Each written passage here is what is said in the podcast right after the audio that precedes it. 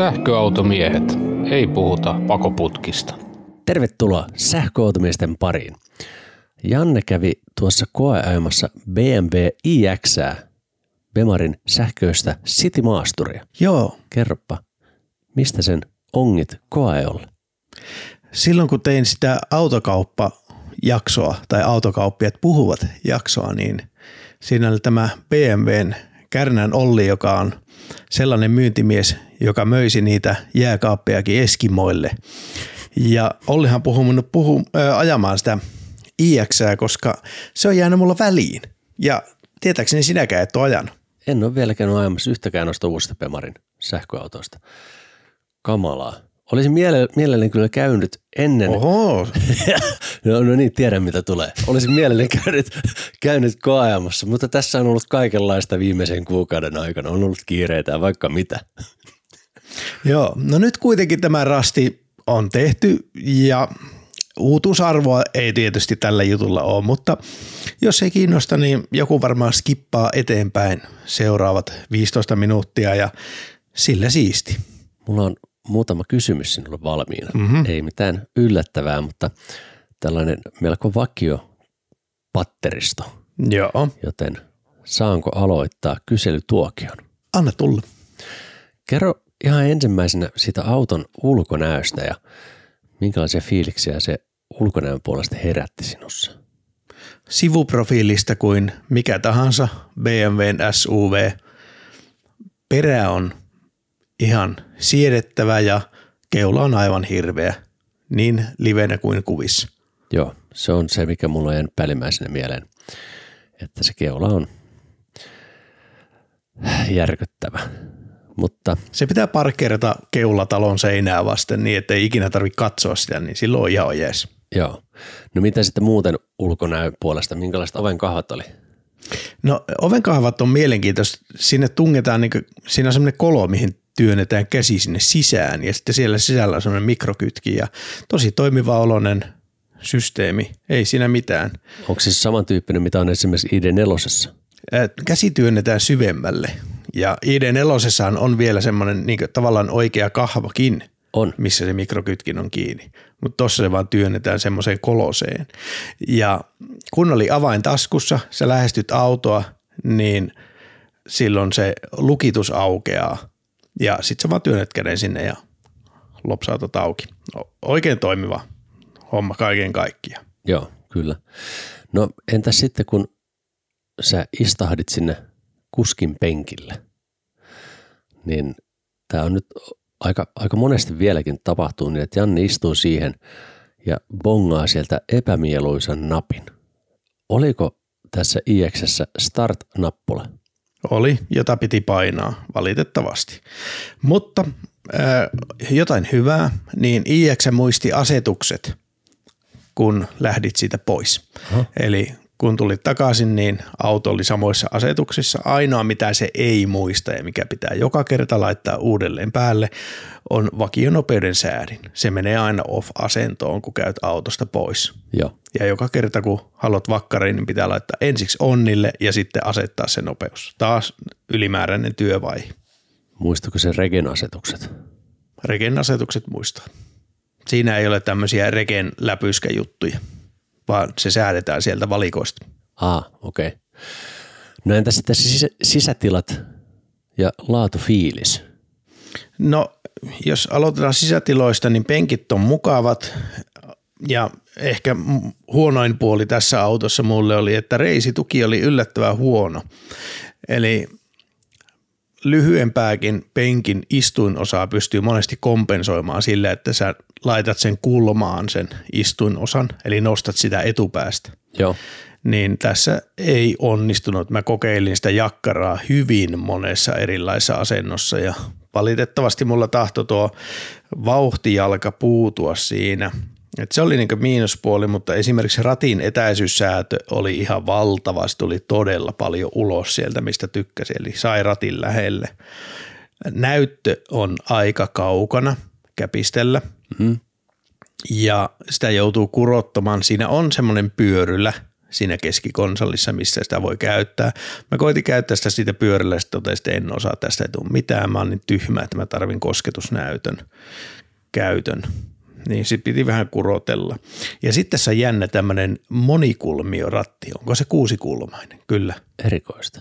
Heksagonaalinen ratti, missä on sitten tämmöinen tasainen kohta, tai se, siinä on pelkästään tasaisia sivuja siinä ratissa. Se on aika jännä, mutta siihenkin tavalla tottu ja se oli ihan ok ja sitten siinä pystyi sinne päällä liputtaa kättä, kunhan muisti pitää ohjauksen sport-moodissa, koska jos ohjaus oli siinä kevyemmässä moodissa, niin sitten se lähti helposti seilailemaan, jos siinä ajeli sillä reteesti ranne siinä ratin päällä.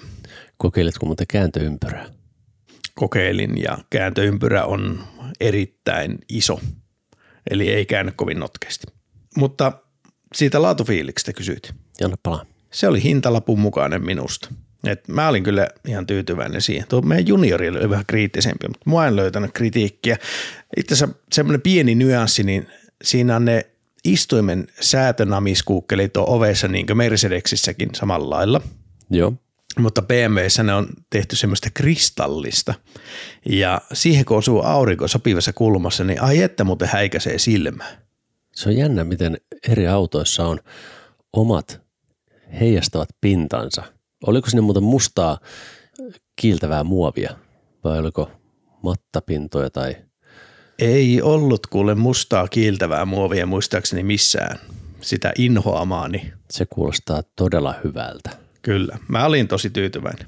No ei nyt tullut ihan, ihan puskista se, että, että se laatufiilis on viimeisen päällä. No pitääkin olla, että tässä kyseessä iX40, niin hintalappu oli 95 000 euroa, Joo. mikä ei ole älyttömän paljon, jos sä vertaat sitä tuommoiseen Polttis X5, eli samankokoiseen Polttispemariin.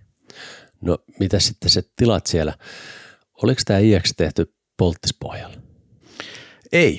Tämä on tehty niin sähköautoksi. Tässä on komponentteja, mitä on Pemarilla polttomoottoriautoissakin. Samoja komponentteja, mutta tämä on niin ehdottomasti tehty sähköautoksi ää, eri lailla ja eri tasolla kuin vaikka i4.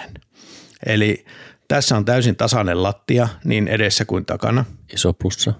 Joo, siis semmoinen sähköautomaisuus ei ole mitään kickdown-nappulaa siellä kaasupolkimen alla, mitä sähköautossa ei tarvita, Mm. Vaan, vaan tässä niin huokui semmoinen, että nyt BMW on halunnut tehdä sähköauton isolla s No oliko ne sisätilat muuten, niin oliko siellä avara fiilis? Oliko takapenkillä mukava, mukava matkustaa? Oli, oli. Erittäin mukava oli. Tosi en voinut, niin en voinut matkustaa, mm. istun vain paikallaan siinä. Kyllä. Mutta oli mukava olla takapenkillä. Se, siellä oli ihan asiallisesti tilaa ja, ja niin toimisi vaikka ammattiajossakin tämäkin auto aivan hyvin ja paremmin kuin vaikka Mercedeksen E EQC. Joo. Eli siellä oli päätilaa mukavasti, että pidempikin ihminen mahtuu istumaan, ettei ota pää kiinni mihinkään Kyllä. karmeihin tai muuta. Joo ja jalkatila oli eli penkin alle sai jalat mahtumaan tosi hyvin. Joo. vaikka penkki oli alimmassa asennossa, etupenkki siis. Ja sitten polvien edessä niin oli vähintäänkin, jos laittaa niin nyrkit pitkittäin, niin sen verran tilaa niin polven ja penkin välissä. Entäs sitten siinä auto, auton takapenkille kulkeminen? Minusta oli kohtuu helppoa. Ei mulla ollut mitään ongelmaa ja pää ei kopissu mihinkään ja tosi helppo kulkea siihen, että peräkontin litratieto oli iso. Se oli muistaakseni yli 600 litraa, mutta se ei näytä niin isolta ja siinä on semmoinen kiinteä hattuhylly Joo. tai kiinteähkö. Kyllä se jotenkin saa pois, mutta se oli niin semmoinen kova, Kyllä, kyllä. ei semmoinen rullajuttu. Niin se rajoitti kyllä, se näytti niin matalalta, mutta syvältä. No sulla on tuossa perunassa semmoiset ihanat kassikoukut siellä tavaratilassa, niin löytyykö tästä Bemarista kassikoukut? En huomannut tarkastaa kassikoukkutilanetta BMWstä. Tämä oli kyllä paha virhe minulta. No puhutaanko sitten voimalinjasta? Puhutaan vaan. No niin, voisitko kertoa, että minkälainen sinun mielestä se oli voimalinja? Oliko onnistunut paketti? Oli. Tässä iX40 nyt ei ole niin älyttömästi tehoa, mutta sillä on sopivasti. Tämä on 6 sekunnin auto, mikä mun mielestä riittää. Se on semmoinen niin kuin Audi e-tronikin. Kyllä. mutta BMWssä ei ole minkäänlaista keinotekosta viivettä. Se on välitön lähtö, kun sä polkaset sekä paikaltaan. Se on hyvä. Mm, että vauhdista. Ei ole sellaista niin kuin Volkswagen-konsernin autoissa semmoinen feikki viive tehty, Joo. että se vähän muistuttaisi perinneautoa. Niin BMW lähti saman tien. Tosiaan sitä tehoa nyt ei ole älyttömästi, mutta riittävästi. Jos tarvitsee enemmän, niin sittenhän löytyy iX50 ja eikö siitä 60 ole tulossa vähintäänkin. Niin Onko nämä muuten kaikki nelivetosia X-Drive vai onko niitä takapotku? nämä on nelivetosia. Joo. Ö, Entäs sitten yhden polkimen ajo, koska se on sinulle tärkeä asia ja siitä aina kiukuttelet. Joo, Regenia oli ihan kohtuullisesti, ei ollut, sillä ei ollut niin tiukka kuin vaikka i4 on tiukimmassa asennossa, ihan ok. Ja yhden polkimen ajo, niin ai että oli BMWn insinööri nyt hieronut sitä tässä autossa kohilleen. Se on mukava kuulla. Kyllä, siis siinä missä i4 kevään koeajoissa tuli töksähtäen pysähdyksiin, niin tässä oikein huomasi, että miten sinne ihan lopussa, kun se auto just tulossa pysäyksiin, niin se vielä kevensi jarrupainetta ja se lipu ehkä puoli metriä pitemmälle kuin mä olisin odottanut, mutta se tuli niin pehmeästi pysähyksi. Aivan loistava suoritus BMWltä. Mä olin todella iloinen tästä iXn yhden polkimen ajosta ja teki siitä siinä mielessä todella helppo ajettavan kaupunkiajossa. Jos kuuntelijat näkisivät nyt sinun kasvosi, niin on niin muikea hymy miehellä, että on BMW tehnyt erinomaista työtä tämän One Pedal Drivingin kanssa. Kyllä, siis mahtavaa, että muutkin kuin Tesla ja Polestar niin saa tätä kuntoon tätä hommaa. No mitä sitten ajettavuus? Jos aloitellaan tuolta kaupunkiajosta, niin minkälaisia kommentteja sulla olisi siihen? No sillä on helppo ajaa kaupungissa, se kääntyympyrä on vaan iso, mutta se auto muuten niin ei tunnu niin isolta. Että tuossa kun Jyväskylän ihan ydinkeskustassakin ajelee, niin se on vähän kaponen paikoittain, niin ei ollut mitään ongelmaa, että se ei tunnu niin möhköltä tuo auto. Joo. Et mun mielestä tosi oiva kaupunkiauto sen puolesta. Mukul, Mitäs hidasteisiin tuli? No, no jos nyt jousituksesta puhutaan, niin tässä oli teräsjouset ja mä oon käynyt ajaa Audi e-tronia, missä on ilmajous, niin kyllä mä nyt otan ihan niin sata kertaa sadasta mieluummin alustan ilmajousilla. Ja tähänkin sen optiona saa, että myyntimies Olli, Olli kehui mulle kahta asiaa.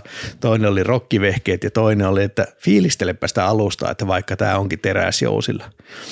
Niin rokkivehkeistä voi sanoa, että olivat erinomaiset, mutta ei se alusta ole huono, en mä sitä sano, mm. mutta sadan tonnin autoon, niin mä ottaisin ehdottomasti ilmajousta, maksa mitä maksaa. Kyllä. No mitäs olit tulossa Mukula kiviin äsken, mitäs niistä? Joo, mukulakivillä niin ei ollut muuten mitään laatufiilis poikkeamia, mutta peräkontissa joku muovi napsahteli, että se on aika raadollinen mukulakivi aina autolle ja sen takia mä käyn testilenkillä niin ajamassa pienen pätkän Jyväskylässä joku yksi katu, mutta jos asuu vaikka Oulussa, niin siellä on tosi paljon mukulakiviä ja ajaa paljon keskustassa, niin, niin sillä on silloin ehkä joillekin merkitystä, niin, niin ihan tyylikkäästi Pemari selvitti senkin rasti. No niin. No entäs sitten maantie? Kävitkö ailemassa moottoritietä ja normimaantietä, mutkateitä? Kävin kaikkia näitä maantiellä, isolla tiellä vaka-autoa ja ei ollut mitään suhinoita ikkunoissa. Rengasmelua oli jonkin verran. Sitä on, mun mielestä Audi oli pikkusen hiljaisempi auto. Ja tässäkin se ilma-alusta olisi tehnyt sille – IXlle hyvää. Tässä oli kaksi kakkoset vanteet muistaakseni, niin mutka teillä oli ihan, ihan nautinnollinen. Sikäli kun nyt tämmöinen iso SUV voi olla, että entä nyt mikä urheiluauto olekaan, niin ei sitä voi niillä kriteereillä arvioidakaan, mutta en mä ajettavuudesta sillä niin mitään moitittavaa löydetä, mutta ei tämä myöskään ole semmoinen dynaaminen – taas semmoinen niin ajajan auto, vaan enemmänkin semmoinen mukava sohva, jolla siirrytään paikasta toiseen. Eli nappivalinta maantie ajoon, pitkään pätkään. Kyllä, ihan sellaiseen. Ja tosiaan ne rokkivehkeet, niin niitä on kolmea tasoa. Muistaakseni on karvalakkitaso, sitten on tämmöinen välimalli Harman Kardoni, mikä tässä oli, ja ne soi tosi hyvin. Ja sitten isolla rahalla saa Bowers et Wilkinsin jotkut tosi hifi-vehkeet, niin en tiedä kuinka hyvältä ne kuulostaa, kun nämä Harman Kardonikin oli tosi hyvät. Öö, no entä sitten kulutus? Minkälaisia kulutuksia tuolla autolla tulee? Tai millainen sun testilenkki oli? Mun testilenkillä kulutus oli 21, jotakin ja tuon auton pitkän ajan kulutus tehtaalta oli 22. Ja sitten talvellahan voi, voi mennä, ja tai tietysti meneekin enemmän, niin kuin kaikilla sähköautoilla. Mm. Mutta tuon kokoiseksi autoksi niin ei mikään älytön – ja tietysti nyt iX40, niin pitää ottaa huomioon, että siinä on 71 nettoakku. Aha. Eli se ei ole kovin iso. Mitä sitten isommat vaihtoehdot, mitä se on tarjolla? Se oli jotain 100 kilowattitunnin pintaan. Nyt tarkistan tämän, etten puhu palturia. iX50 on 105 kilowattituntinen akku, eli aika paljon isompi kuin tässä 40. 105 netto. Joo. Ja tässä oli 71 netto. Se on iso. Niin on. Että tämmöinen kesäajossa niin 320 kilsaa voisi olla semmoinen todellinen range mun mielestä tälle nelikymppiselle. Ja mä kävin ajamassa sillä niin kolme tuntia. Joo. Kolmen tunnin lenkin. Niin mulla oli 70 pinnaa, kun mä vein sen takaisin se auto. Oh. Että ei se niin tuommoisen mikä oli kuitenkin yli puolet ajasta oli kaupunkipyörittelyä. Joo. Niin ei se nyt siinä, ihan niin kuin tuolla perunallakin, niin, niin tota, se aja päivän sillä akullisella, jos sä tuota kaupunkisohailua pyörittelet. Ja Pemarin lataa ihan ok, siinä on 150 kilowattia huippu tuossa iX40. Joo. Mutta ei niin, niin hyvin lataa kuin Audi e-troni, joka on kuitenkin vielä omassa sfäärissään siinä lajissa. No entäs se isompi akkuna, onko sulla kärryä, minkälaiset maksimilatausteot siinä ja millainen käyrä? iX50 huiput on parisaa kilowatin tienoilla ja se lähtee jo tuossa 15 prosentissa sitten loivalla käyrällä laskuun niin, että 50 prosentin kohdalla latausteho on joku 102-130 kilowattia. 80 prosentin kohdalla noin 6-70 kilowattia. Et ihan ok. Ihan, siis ok lataa ja varmasti pystyy tekemään matkan paikasta toiseen. Entäs sitten AC-lataus? Siinä on varmaan 11 kilowatin laturi vakiona. Saako siihen kaksi kakkosta rahalla? En uskalla sanoa tähän mitään. Tämä on vastaukseni. Nyt en tiedä. Nyt joutuu joku muu tämän mysteeri selvittämään. No sitten kysymys valoista. Minkälaiset valot siinä oli? Ja saako siihen sitten jotain parannuksia ajovaloihin, jos haluaa? Siinä on joku laservalosysteemi saatavilla siinä autossa, laser light, niin eiköhän ne ole ihan soivat. Mutta vielä sitten kysymys, oliko koukkuja tarjolla tai saako siihen vetokoukun ja millaiset ovat massat? Saa siihen koukkua. Auto painaa 2440 kiloa – Tämä on siis tärkeää, kun miettii, että riittääkö ajokortti millaiseen kärryyn. Oliko se kokonaismassa nyt varmasti? Auton oma massa. Perävaunumassa on kuule kaksi ja puoli tonnia. Eli tosi jämerästi. Ja mikä sen auton oma massa, kokonaismassa oli? En minä tiedä sen kokonaismassa. Oma massa on 2440. Kokonaismassa on sitten enemmän. No siinä kannattaa kyllä varmistella ennen kuin iskee kärryä perään, että riittääkö ajokortissa virtaa. Joo, ehdottomasti kannattaa. Mutta mä mietin sinne koeajon aikana just, että iX40 vai Audi e-troni. Mun mielestä tämä oli se mielenkiintoinen kysymys. No mihinkä sä itse päädyit? E-tronin puolesta puhuu se, että siinä on isompi akku, reilusti isompi akku, niin kuin sama raha. Sä saat iso akku se e-tronin ja sitten se lataa paremmin. Eli tavallaan niin sähköauto teknisesti sä saat niin samaan rahaan paremman auton sitä Audista. Mutta sitten taas autona tämä BMW vie niin aivan hands down sitä Audia. että tämä on paljon niin sähköautomaisempi Joo. kuin se Audi, just tuon voimalinjan takia. Sitten se iDrive 8 on niin softana infotainment-käyttöjärjestelmänä, niin se tuntuu, että se on niin kymmenen vuotta sitä Audi M-mitä edellä. Se on positiivista. Mm, tuntuu tosi vanhentuneelta. Että mä, mä ihan dikkailen sitä iDrive 8 kyllä nykyään. Ja mitä enemmän sitä käyttää, niin sen, sen paremmalta se tuntuu, vaikka se täytyy sanoa, että siinä on ihan perhanasti valikoita. Teitkö se sillä naviga- navigointitestiä rolloon? Tein ja se navigoi, näytti näppärästi siitä, kun Jyväskylästä oli navigoimassa pohjoiseen, niin ensimmäinen laturi, mihin se reititti, oli Viitasaaren Riitsatsi muistaakseni.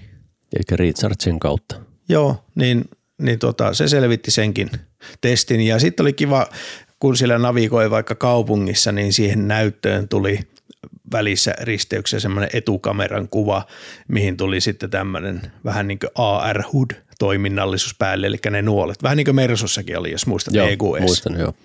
Niin samanlainen systeemi oli myös siinä BMWssä erittäin hyvä kuva niissä kameroissa. Todella hyvä ja kirkas ja resoluutio oli kohillaan. Ja sitten myöskin hudista täytyy sanoa, että siinä missä Mercedeksen hudissa on niin maailman kaikki informaatio.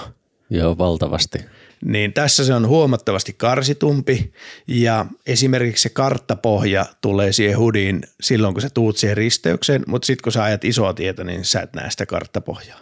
Eli se tietää tavallaan, milloin sun kannattaa katsoa sitä.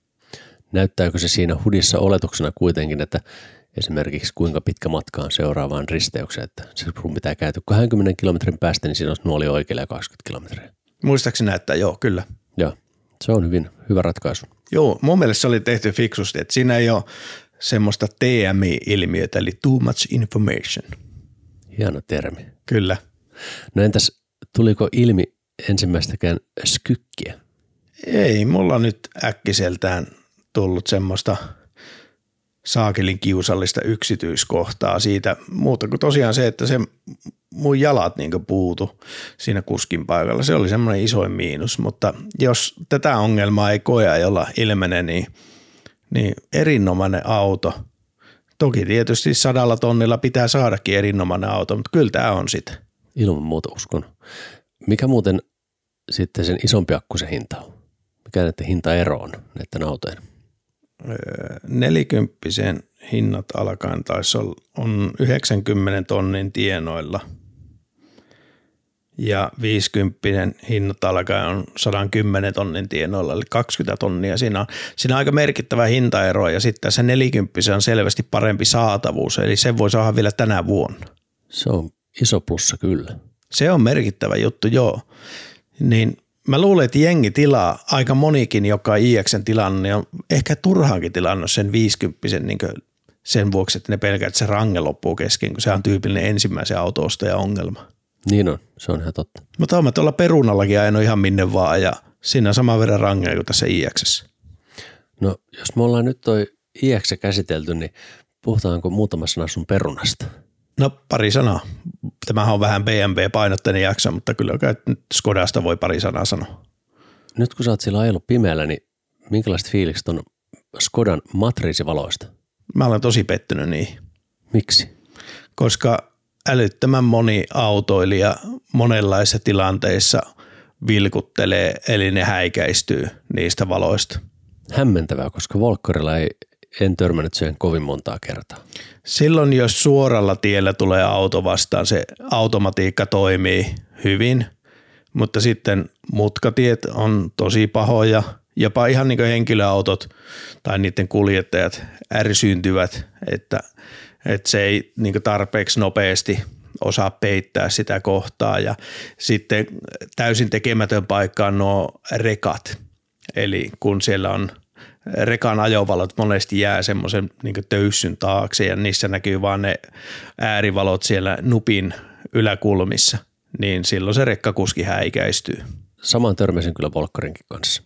Sen sijaan, jos sä ajat toista autoa niin kiinni, mulla aina silloin tällöin käy niin, että se edellä menevä ajaa hitaammin kuin minä ja minä saavutan häntä, niin, niin sen, se, sen tilanteen tämä Skoda hanskaa hienosti. Mutta kyllä nyt vastaan tulijoiden kanssa, niin Ja moottoritiellä ei, ei tosiaankaan kovin hyvin, että kyllä niitä pitää manuaalispedaallisti räpsiä niitä pitkiä pois päältä, valitettavan usein. No jännä nähdä, miten softpäytykset asiaa ehkä joskus korjaavat vai korjaavatko lainkaan. No sellaisia odotellessa, nythän tuota Skodaa ei ole saanut internettiä edes viikkoon, sitä vuonna kännykällä etäohjata, niin tässä nyt on kolme viikkoa Teslan tulo, niin kunhan nyt saisi taas edes auton, mikä pääsee nettiin. Mä jo vähän ootan sitä. Ymmärrän kyllä tuskasi. Ö, oliko sulla vielä näistä Bemareista jotain muuta aihetta, mistä haluaisit puhua? Kyllä, välilatauksen jälkeen menemme juttelemaan erään BMW pitkän linjan harrastajan ja kauppiaan kanssa ja jutellaan vähän käytetyistä autoista ja niiden maahantuonnista ja miten se markkina on muuttunut ja miten on dieselit käynyt kaupaksi. no niin, mennään sitten lataustauolla.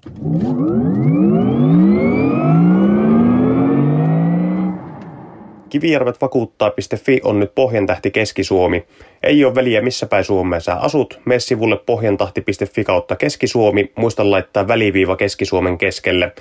Pyydä meiltä vakuutustarjous. Voit olla varma, että Nannan kanssa tehdään parhaamme, että yllätettää sinutkin positiivisesti. Nyppiikö sähköautojen toimitusajat? Sähköauto Euroopasta muutaman viikon toimitusajalla. Viacar.fi Anttilaturille.shop verkkokaupasta terve! Meiltä latauslaitteet ja kaapelit, joita itse käyttäisimme.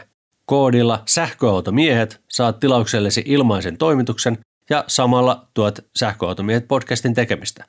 Laturille.shop.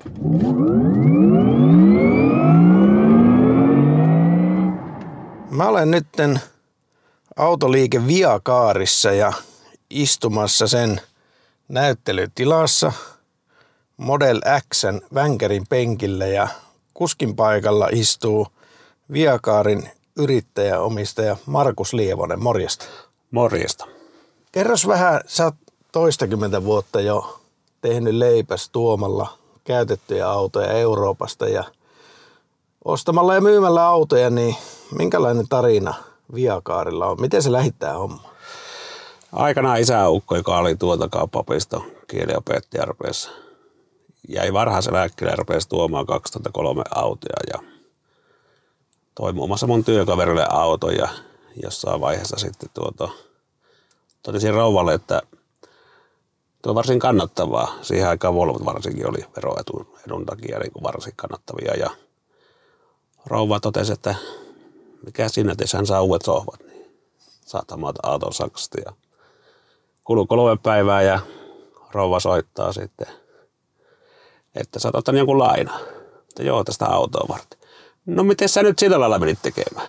No sähän sanoit, että jos mä saan uudet sohvat. Oli hetki hiljaa ja sitten sanoi, että pöljä, se oli vitsi. No, sillä mentiin ja sitten tilasin auton Saksasta. Siihen aikaan ei ollut mitään siirtolupaa käytäntöjä. Auto seisoi kaksi viikkoa autokatauksessa, kunnes saatiin veropäätös siihen ja sitten kun verot tuli ja panin sen perjantaina tuli verot ja panin sunnuntaina myyntiin ja tiistaina se oli myyty. Niin totesin, että tämähän niin on ihan niin kannattava homma siihen aikaan. Joo. Mikä se vuosi oli? 2004 se oli jo. Joo. Ja alkuun sinne, kun IT-hommissa ajeli Jyväskylän Helsingin väliä, tuli 70 000 kilometriä vuodessa ja tuota, osti semmoisen Volvo ja jo puoli vuotta ja myi pois, jäi pieni siivu siitä ja, ja sitten kun vielä työnantajakin sponsoroi kilometrikorvauksilla, niin se oli varsin kannattavaa. Ja oikeastaan homma lähti sitten laajenemaan niin, että alku niitä tuli isäukon kautta ja se lopetti 2009 ne hommat sitten ja 2011 vuonna totesin, että pakko laittaa sitä omaa firmaa, kun rupesi tulemaan muillekin autoja kuin itsellä. Ja sillä tiellä ollaan sitten joskus 2015 lopetin silloiset IT-hommat ja sen jälkeen homma on paisunut enemmän tai vähemmän. Sä oot erikoistunut BMW tässä ura-aikana. Kyllä, alkuun toi niitä Volvoja, mutta sitten se veroetu poistui silloin 2008, kun se oli vaikka 2009. Ja sitten katsoin, mitkä merkit mua kiinnostaa. Otin yhden Mersun, mutta se ei ollut mun juttu ollenkaan. Liian pappamainen auto. Ja laskukone näytti siihen aikaan, että pemarit oli järkeviä ja sielläkin kun ensimmäisen hommasen, niin oli aika myyty mies. No nyt viime aikoina olet tuonut sähköautojakin. Sulla on tuossa pihalla pari Eniakkia, ID4, pari Teslaa on myynnissä. Minkälaisia kokemuksia sähköautojen tuonnista? No sähköautossa on sama homma kuin maailmalla kuin Suomessakin, se saatavuus on se haaste. Kyllä autoja löytyy, mutta kun ne maksaa ulkomaillakin jopa sen mitä uutena, niin tuota, se on hivenen haasteellista, että niin kuin Pemareita ja muita autoja tuotiin ennen vanhaa kaikki oikeastaan pääsääntöisesti Saksasta, niin nyt ne on oikeastaan äh, Ranska, Belgia, Hollanti, mistä löytyy niin kuin järkevällä hinnalla. Okei, eli markkina on kuuma sielläkin. Kyllä. Sä oot tämän vuoden aikana nähnyt kaikenlaista autokaupassa. Tuossa alkuvuonna polttoaineiden hinta nousi kovasti ja sitten se lähti kesän myötä laskuun ja nyt on sitten sähköhinta noussut. Miten tämä on näkynyt niin sun kaupassa? No se näkyy sillä tavalla, että väärää kalustoa varastossa. Muistan, kun sinä joskus sanoit pari vuotta sitten, että tuota, siirryt vain sähköautoihin. Jos sen, olisi silloin ehkä ymmärtänyt, niin voisi olla vähän paremmassakin rauhassa kuin nyt. Mutta tuota, dieselien kysyntä on niin kuin aika marginaalista, että myyä yksittäisiä kappaleita, vaikka niitä on niin kuin muutaman kymmenen pihassa. Joo. Sähköautoille, jos hinta on kohdalla, niin se menee niin kuin järkevällä ajalla kaupaksi. Bensa-autoja on niin vähän tarjolla mun, minun niin kuin kalustossa, että tuota, hankala kommentoida, onko niiden kysyntä ihan täysin pysähtynyt. Mutta... Okei. Okay. Tämä markkina muuttuu aika äkkiä, kun säkin olet kuitenkin toistakymmentä vuotta tuonut niin dieseliautoja aika pitkälle. Kyllä, mä olin varmaan tuonut, kaikki kaikkiaan tuonut joku 600 autoa tähän mennessä pyörästi ja niistä dieseleitä on ollut 90, 95 prosenttia. Joo. Ja oikeastaan viime aikana, niin kuin, no pari vuotta oli semmoinen hybridikysyntä, oli niitä meni jonkun verran varsinkin noita Volvo dieselihybridejä, ne oli hyvinkin järkeviä bisneksen kannalta. Joo. Mutta tuota, kyllä nykypäivänä se, että tuota, Saksassa dieselien hinnat on enemmänkin noussut kuin laskenut viimeisen kahden vuoden aikana. Ja Suomessa ne kävi hetkellisesti vähän arvokkaampana vuosi sitten, mutta nyt niiden hinnat on niin alamäistä, niin dieselin tuonti ei oikeastaan kannata tällä hetkellä. Okei, okay. joo. No sitten pitkän linjan Bemarimiehenä, niin, ja meillä nyt on vähän tämmöinen BMW-teemainen jakso tässä, niin kun mä kävin tuota IX koeajamassa, niin minkälaisia ajatuksia sulla on niin BMW-sähköauto touhuista tähän asti? No oikeastaan I, vanha i3 on tuonut useamman, sehän oli omalainen, siihen, siihen ehkä se termi sähkö vatkain sopii, sopii aika hyvin, hyvin paremmin kuin näihin nykyään aikaisiin sähköautoihin. Semmoisella, joka ajoi vähän latausmahdollisuus kotona, niin sehän oli niin kuin erittäin hyvä kakkosauto mm. ja joillekin jopa ykkösauto. Mutta oikeastaan Femari lähti, en tiedä miksi se hyytyi se kehitys sitten kymmeneksi vuodeksi pyöreästi. Kyllä. Että jos ne olisi jatkanut sillä linjalla ja olisi ollut 3-5 vuotta aikaisemmin tässä sähköauto kehityksessä niin kuin ajan tasalla, niin tuota, oltaisiin varmaan vähän eri tilanteessa kuin nyt. Tällä hetkellä niin semmoisen i4, mitä meillä ottaisi myyntiin, jos sitä niin kuin pystyisi järkevästi tekemään kauppaa, niin tuota, semmoisen hinta niin kuin Saksassa on niin kovaa, että ne maksaa enemmän kuin uudet. Joo. Saatavuus on aika heikkoa, että kysyntä aivan älyttömästi suhteessa siihen paljon, kun Pemari saa niitä linjalta ulos. Sä ajoit tuossa keväällä Taikan turbolla, sulla oli sellainen henkilökohtaisessa ajossa ennen kuin sekin meni ilmeisesti jollekin asiakkaalle. Minkälaisia fiiliksiä Taikanista jäi?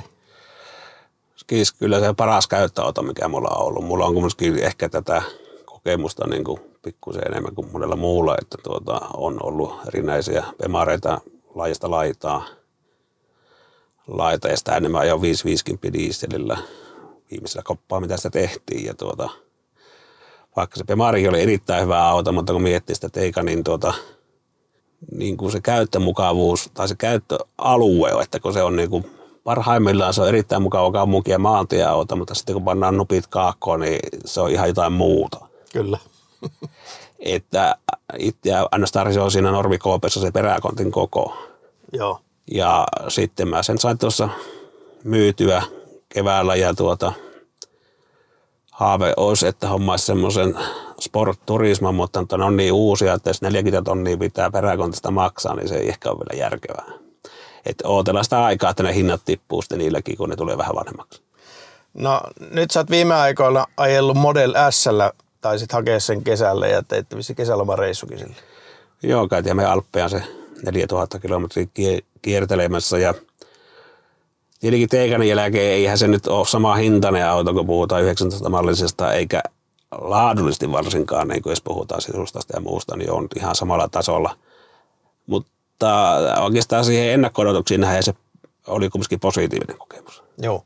Teikanin verrattuna se tietenkin tehoa on samassa luokassa, kiihtyvyys marginaalisesti parempi, mutta on se, niin kuin se voimalinjan, niin kuin, tai sitä kulutus, tehosuhde on siinä parempi kuin Teikanissa. Joo. Minkälaista oli S-Teslalla heittää reissua tuolla Alpeilla ja ajaa sieltä Suomeen?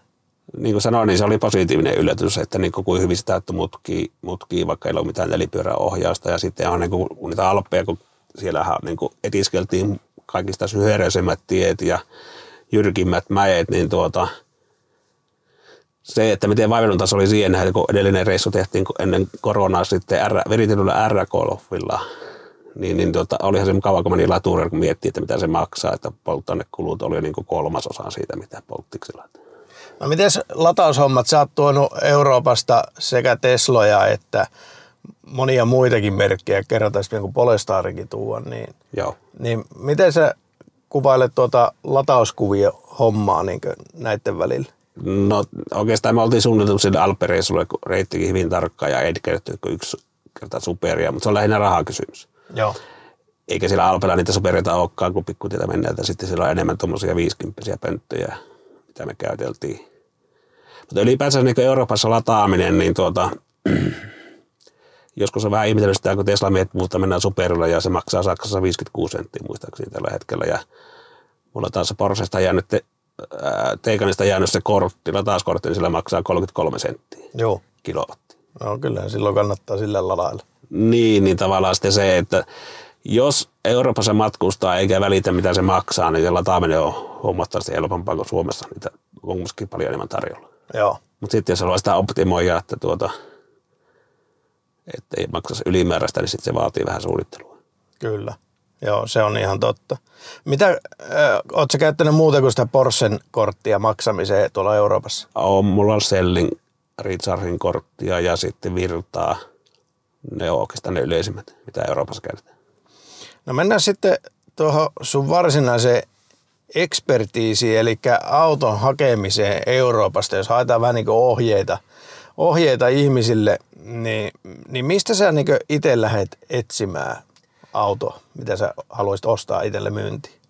No semmoiset, mitä niin normaali ihminen voi käyttää, niin on mobiili.d ja autoscout24.d. Ja sieltä autoskoodistakin kannattaa laittaa sitten myös ne koko Euroopan näkyviä, eikä pelkästään Saksa, Joo. jos sähköautosta puhutaan. Ja tuota, oikeastaan itsellä prosessi toimii niin, että jos mulla joku asiakas kysyy, että tuotko autoja, niin, niin se toimii tavallaan prosessi niin, että se auto etitään sopiva yksilö tai pari, ja niissä tehdään niin alustavat tiedostelut, eikä se maksa asiakkaalle mitään, että asiakas saa sitten hinta mitä se maksaa niin avaamäkäteen. Eli multa kun ostaa auto, niin se, se ostaa sen minulta, eikä siltä ulkomaiselta myyjältä. Ja sitten se leviää, niin minun kanssa neuvotellaan asiasta. Joo.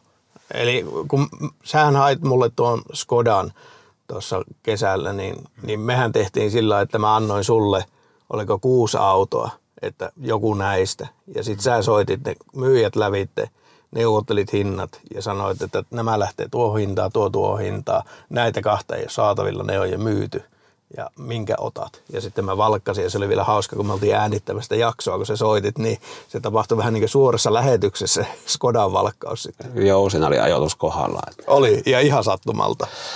Oikeastaan siinä, jos niinku yksityisellä lähtee katsoa niitä autoja, niin kannattaa muistaa sitten se, että jos se hinta ei päällettävän halpa, niin siinä on koira haudattuna. Sitten jos oikeastaan jos menet viikonloppuna katsoa niitä autoja, niin niitä, siellä on paljon enemmän semmoisia niin huijasautoja, että joku liikkeen tili on murrettu ja kannattaa vähän katsoa, jos on monta samanlaista autoa myynyt, se kaikki on sikaa halpoja, niin ja sitten saattaa sinne kuvassa lukea, että yhteydenotto vai sähköpostilla, niin voit heti skipata semmoisia, jos kuvaan kirjoittu tekstiä, että vain yhteydenotto vain sähköpostilla. Sitten yksityisten autossa on se, että jos ei ole puhelinnumeroa, niin tuota, se on aina, aina niin kuin merkki siitä, että tuota, ei välttämättä ole auto oikeasti olemassa.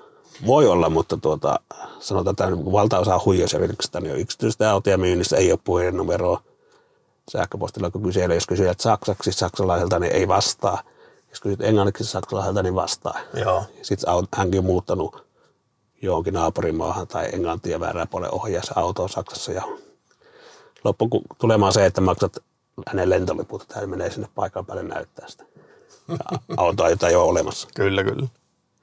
Ää, mitäs valmistelu ja muuten sä teet Suomen päässä ennen kuin sä lähdet hakemaan autoa?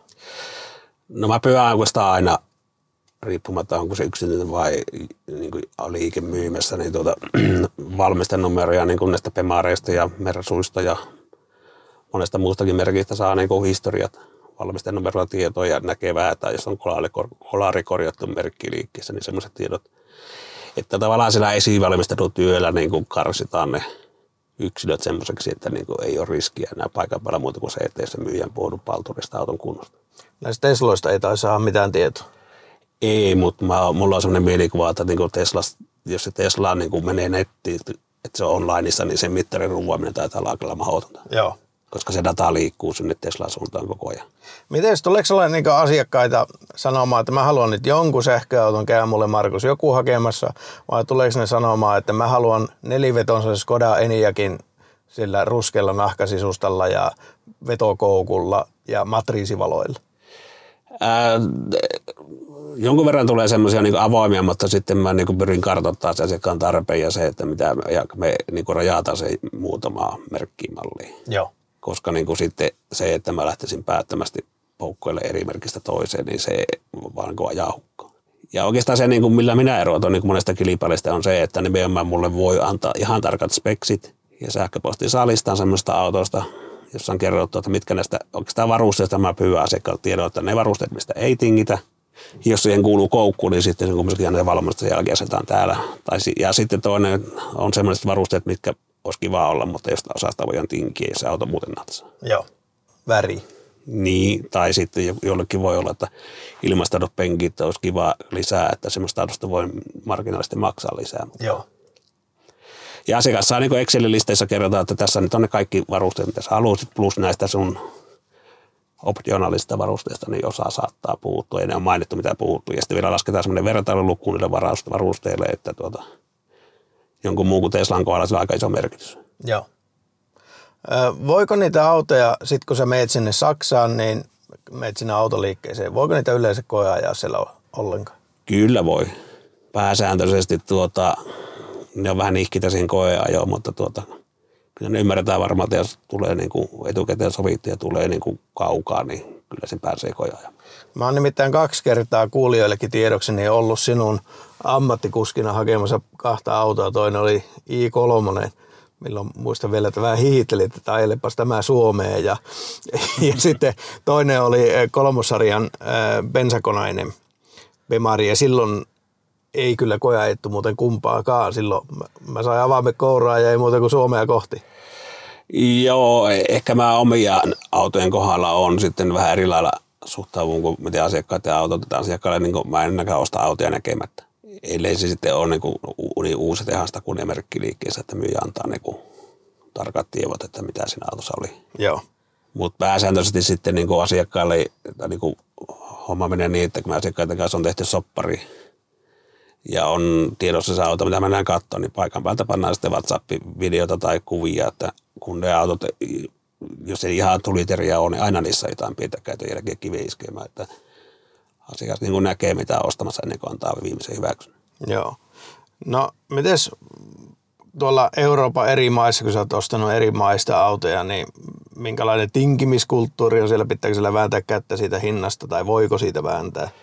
se riippuu niin kuin auton iästä, että jos auto on tehasta kuolainen, niin se hinta on hyvin lähellä sitä, mitä ne pyytää. Okay. Ja joskus saattaa tulla jotain, jotain niin kuin esimerkiksi jos yksityinen ostaja on, niin, niin jos se ostetaan niin kuin asiakkaan nimi se auto, kun se alvin takia kannattaa ostaa asiakkaan nimi, jos se on niin kuin uekko-auto, niin tuota, sinne saattaa tulla joku lisämaksusta tai takuusta, että ilman ei suostu myymään sitä. Joo, joo. Vanhemmissa autoissa niin tuota, on minä enimmillään tinkinyt 20 prosenttia se on niin kuin yksi sadasta tyyppinen. Että yleensä puhutaan, että ne on ykkössatasia tonni. Joo, okei. Okay. No miten sitten maksupolitiikka ja rahansiirtohomma menee? Miten sä hanskaat sen rahan siirtämisen sinne autoliikkeelle, joka sitä autoa on myymässä? Ää, no siinä sitten joutuu vähän katsoa, että missä pankissa on tili. Että itsellä kun on OPssa tili, en tiedä onko missään muussa lähtevää sepaa pikamaksua tällä hetkellä. Norjassa ei ainakaan ole. Nyt on säästöpankilla selvityksessä onko, niin jos on se lähtevä se pikamaksu ja sillä saajalla on myös se maksu, se pikamaksu vastaanottomahdollisuus, niin se raha siirtyy niin kuin sekunnissa, sata tonniasti. Joskus on sitä joutuu yksityisen yksilöltä ostettiin yksi lootuus tässä keväällä, niin sitä jouttiin kolme, kolmatta vuorokautta ostaa, että kun kello 18 Suomen aikaa maksettiin, niin näkyy vasta puolentoista tai reilu kahden vuorokauden päästä rahat siellä. Okei, okay, joo. No mistä sitten kuluttaja, jos nyt mä lähden innostun tässä vaikka ensi kesänä lähtemään Saksaan ja haluan sieltä unelmien niin Mazda MX-30 löytää, niin mistä mä saan siihen väliaikaiset kilvet?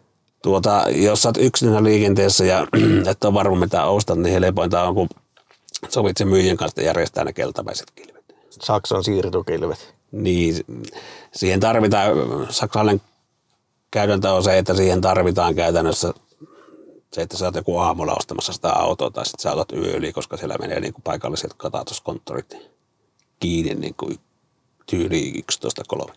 Joo. Joinakin päivinä yleensä tiistaisin ja torstaisin on pidempään. Ja se, ne maksaa semmoisen, että vähän riippuu, että paljonko se liike pitää välistä, mutta 100 170. Okei. Okay. Kannattaa sitten ottaa Suomesta kumminkin vakuutus, vaikka ne kilvit sisältäkin liikennevakuutuksen, ainakin se kasko sitten siinä vaiheessa. Ja senhän saa Suomesta valmistenumerollakin, vaikka jos rekkari jakaa vielä. Niin.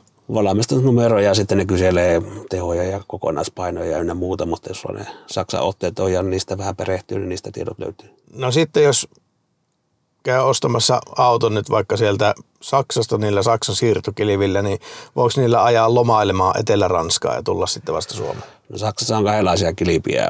Puhuin äsken keltapäisistä, eli ne on semmoiset viisi päivää olevat vastaan Suomen siirtolupia. Sitten siellä on niin vientirekisteröinti, eli punapäiset, jotka on kahdesta viikosta vuoteen asti. Ja yleensä ne on ne yhden, ne yhden kuukauden kilvet on maksaa tyyli 2 ja 300 euron väliin. Ja silloin kannattaa ottaa ne punapäistä, jos lähtee niin kuin kiertelemään Eurooppaa. Okei, okay. no niin. Eli sillä on ilmeisesti sinäkin teit tuolla Teslalla sitten kesällä. Entä sitten kun tullaan Suomeen, mitä sitten pitää tehdä? Tuota, jos sä tuut autolla, mikä ei ole Suomen rekisterissä Suomeen, niin kuin käytännössä tämmöistä tuotekeissä tuu, niin sun pitää vaihtoehtoisesti saat kerran vuodessa kahden viikon luvan, joka voidaan tehdä omaa verossa. Eli kahden viikon veroton käyttö, Joo. jonka jälkeen se auto pitää sitten lopettaa, ajaminen pitää lopettaa tai sitten se pitää verottaa Suomeen. Tai toinen vaihtoehto, että et suoraan sitten teet sen käyttöottoilmoituksen tuulille, se pitäisi olla voimassa silloin, kun sä oot sataamassa tai Suomessa jaat sillä autolla. Ja se tehdään samalla tavalla omaa verossa. Jos sulla on ne Saksan kilvet voimassa, niin voit ajaa ne loppuun. Tai siihen asti, kun autovero erääntyy. Ja sitä lähtee niistä, mikä on muuttunut tässä nyt viime vuoden alusta, niin tuota, kun sä teet sen käyttöottoilmoituksen, niin viiden päivässä sä pitää jättää autoveroilmoitus. Ja se johtaa autoveroa aina, että aikaisemmin pystyi ottaa tarrat ja ilmaan niille ja jätti veroilmoituksen tekemättä, niin ei tullut seuraamuksia. Joo. Nyt lähtee autovero niin automaattisesti maksuu sitten. Ja autoveroilmoitus pitää ilmeisesti tehdä, vaikka olisi niinkin uusi auto, että siitä ei tarvitse autoveroa maksaa. Kyllä, ja kaiken lisäksi ne kysyy varustelistaa, mikä tuntuu hullulta, kun ne laskee verotusarvoja ja sitten veroprosentti on nolla. En tiedä, mihin sitä tietoa tarvitsee, mutta kai sillä on työllistävä vaikutus. Kauanko siinä tyypillisesti kestää kuluttajalla sinne verotuspäätöksen tulemisessa? Verotteella on taulukota noista niin yli kaksivuotiaista autosta, että jos semmoinen löytyy sieltä, niin se kestää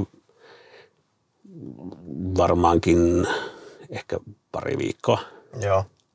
En tiedä, kun mä verotan ne autot aina itse, niin tuota, yrittäjä, yrityspuolella se saattaa kestää saattaa kuukaudesta vuoteen tällä hetkellä. Ja vuosi on sitten semmoiset autot, mitä niillä ei löydy sitä taulukosta ja ne on harvinaisia, että ne laskee niitä veroja sitten pitkän kaavan kautta. Okei. Tota, eli jos sä nyt tuot auton sieltä, niin kestää että verotuspäätös on tullut. Joo, mutta mä saan ne kilvet taas sitten, jos mä yrityksen niin verotan, niin mä saan ne kilvet heti, että sitten ne vero maksetaan takautuvasti. Okei, okay. joo. No entäs katastusasiat? Mitäs niiden kanssa pitää toimia, kun tuo auto? Ää, se riippuu, että onko siinä se ulkomainen katastus voimassa. Ja sinne nyt ei, esimerkiksi saksalaisten kohdalla ei riitä, että sillä on se leima sillä otteella, vaan sulla pitää olla todistus siitä katastuksesta, millä päivällä on tehty. Okei. Okay. Jos on voimassa, etkä halua tehdä Suomessa uudestaan, niin sitten riittää tämmöinen niin kuin teknisten tietojen tarkastus, eli mittari, lukema, dota, tyyppi, kilpi, valmistenumero. That's it. Sitten jos teet sen katsastuksen niin kuin sisältää sen teknisen tarkastuksen, niin tuota, eli normikatsastuksen, niin sitten siellä alkaa niin kuin vuosi eteen tai kaksi vuotta eteenpäin sitä seuraava. Tai niin riippuu kuinka uusi auto se on. Joo. Ja sehän pitää tehdä sitten viimeistään siinä vaiheessa, kun sä oot rekisteröimässä sitä autoa. Että periaatteessa sen ajan voi ajaa, niin kuin, mitä se veropäätös kestää, niin sitten ilman, että se on Suomen katsastettu. Joo. Niin sä siirtoluvissa sanotaan, että auto pitää olla niin tieliikennekelpoinen, että siinä niin ei, ole mitään, ei ole mitään vaatimusta, miten se todistetaan. Okei, okay. mielenkiintoista. Kyllä. No mitäs palveluja nyt sitten Viakar tarjoaa tähän kaikkeen prosessiin? Ei tämä nyt ihan yksinkertaiselta kuulosta. No siis asiakas voi joko itse etsiä se auton tai sitten se vaan antaa meidän niin kuin, tiedot, mitä ollaan hakemassa. Ja niin kuin oli puhe, että ne varusteet, mistä ei tingitä, varusteet, mistä tingitään, värit, jos kelpaa tai ei kelpaa. Ja me editään niitä lista-autoja ja tarjotaan niitä. Ja yleensä niin kuin, meillä on niin sitä koko Eurooppaa se hakualue, että tuota, meillä ei ole mitään tiettyä aluetta Saksasta, mistä moni muu niin kuin kilpailija, että ne rajaa 300 kilometriä Saksasta per liste, niin tuota, siihen mahtuu aika pieni osa sitä Saksaa. Joo. Ja sitten sen, että selvitellään ne historiat mahdollisimman pitkälle etukäteen, että niin kuin sanotaan, että 90 prosenttia autosta lähtee matkaan, mitä mennään katsomaan. Ja sitten se, että tuota, vaihto ja rahoitus onnistuu. Niin, aivan. Ja tavallaan sitten ei tule yllättäviä kuluja, että tuota, ei, ei tule yllättäviä, että rahti maksaa yhtäkkiä tai muuta kuin sovittu tai muuta, että se on niin kuin aina kiinteä hinta sillä autolla. Eli sä niin sovit ennen kuin lähdette sinne reissuun, että se asiakkaan kanssa, tämän verran se tulee sitten maksamaan sulle. Kyllä. Ja sitten jos saa autosta nyt vielä paikan päällä tingittyä, niin se on niin kuin menee asiakkaan eduksi. Joo. Et sulla on niin kate pysyy kiinteänä siinä. Niin, kyllä. No niin. Koska seuraava kerran menossa, minkälainen toimitusaika on, että jos mä nyt, nyt sen unelmien matsidan sieltä haluat, niin tota, haluan, niin koska sä tuot mulle semmoisen? Sä et kyllä semmoista matsaa halua, mutta, mutta tuota, mä käyn siellä noin neljä viikon välein. Autoja tulee yleensä neljä kerralla ja ne vielä ajetaan sitten niin kuin satamaa ja laivataan Helsinkiin ja ne tulee pääsääntöisesti Jyväskylään. Et se riippuu, miten, miten sattuu olemaan se lähtö, mutta se on maksimissaan kuukausi, jos, jos niin kuin semmoinen auto löytyy suunnilleen heti mitä laittimessa. Ollaan joskus katsottu asiakkaalle erikoista tietysti Pemariaissa varusteluita on niin kauheasti mahdollista olla niin tuota neljäkin kuukautta. Joo, niin kuin etitty sitä Etitty löytyy sopivaa, mutta se on niin kuin siitä, että kun sopiva yksilö löytyy, niin puhutaan, että se on niin kuin yhdestä viiteen viikkoa, että se auto on käytössä. Mutta tämmöinen sitten taas joku varsin yleinen auto, heitellään nyt sähköautopuolelta vaikka ID3, niin, niin semmoisen voi kuvitella saavansa muutamassa viikossa enintään kuukaudessa. Kyllä käytännössä. Loistavaa. Hei, kiitos Markus tästä. Ei mitään, kiitos Janne. Ja mitä se pannaan seuraavaksi tilaukseen?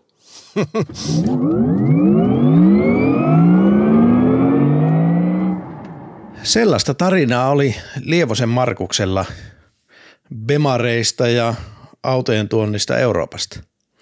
Joo, mä en ole koskaan itse tuonut autoa ulkomailta. Ja toi oli ihan mielenkiintoista kuulla, että mitä hänellä oli asiasta kerrottavaa. Joo, mä oon Markukselle itse pari autoa tuonut, eli kun hän on ostanut jo asiakkaalle jonkun tietyn auton, että asiakas on tilannut, tai sitten hän on ostanut ihan vaan pihan myyntiauton, niin on siinä pari kertaa päässyt olemaan perskärpäsenä niin sanotusti, että miten se homma toimii. Se on muuten aika raadollista hommaa. Se on nopea keikka sinne sisään, että lento sisään ja sitten haetaan – niin monta autoa kuin on kuskeja ja sitten ajetaan täysillä takaisin Suomeen, niin ei siinä, ei siinä niin ylimääräistä maisemien katseluaikaa liikaa ole. Se on ymmärrettävää, koska kyseessä on kuitenkin business. Kyllä. Mutta nyt meillä on varmaan päivän aiheet käsitelty. Näin on. Ja jos on näistä päiväaiheista palautetta, niin laitapa sitä tulemaan meille tuolta somekanavia pitkin. Eli Instassa, Fasessa tai kaiken keskustelun kaatopaikassa Twitterissä tai sitten postissa, joka on Antti. Posti at sahkoautomiehet.com. Kiitokset seuraaville patroneille. Pääsponsorimme Jussi Jaurola ja Vempele.fi sekä kiitokset myöskin meidän patron-sponsoreille Harri Ruuttila, John Erik Sivula ja Miikka Tuomola. Unohtamatta ö, rakkaita tukipilareitamme Antti Tuominen, Harri Jokinen, Jimi Voutilainen ja Martti Saksala sekä peruspilarimme Ari Hyvänen, Ari Laakso, Heikki Silvennoinen, Jani Kärki, Janne Tolvanen, Jussi Hiatala, Kalle Holma, Kari Asikainen, Matti Jouhkimo, Matti Karumaa, Miikka Karhuluoma, Mika Keskiheikkilä, Mika Reinikka, Mikko Kaltiokallio, Niko Ostrov, Olli Vähätalo, Oskar Karsson, Sauli ja Samuel Jusliin, Timo Ruokolainen, Vikke Niskanen ja Ville Viittanen. Kiitos. Kiitos patukoille, kiitos kuulijoille, kiitos Antti sinulle. Kiitos ja hyvää viikonloppua. Moro moro. Hei hei. Sähköautomiehet.